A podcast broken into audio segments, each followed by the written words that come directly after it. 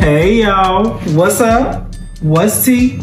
You know who I am and you know what we at. We are back here at the Closet Unlock and this is Black and Queer Tape. Now you already know when we're here, we're talking about what's happening, what's new, and what's what in LGBTQ culture. And if you didn't know, then, then baby, that's all right, because we are going to school you today. So speaking of school, we have to give a big applause to Cartoon Network for teaching valuable lessons about gender pronouns. They recently partnered with the National Black Justice Coalition to help bring their Youth and Young Adults Action Council's vision to life.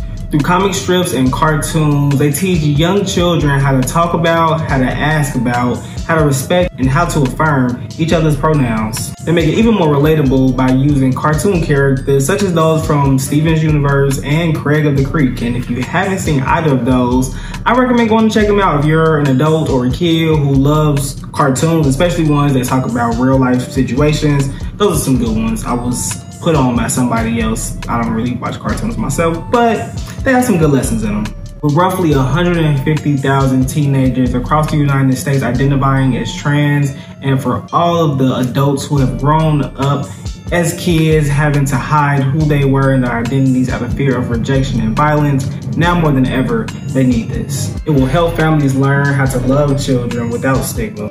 It will help peers better understand how to respect their friends. It will teach communities how to acknowledge and support the needs of LGBTQ youth. This initiative will help all children, regardless of how they choose to identify, be able to finally be able to see themselves in a positive light.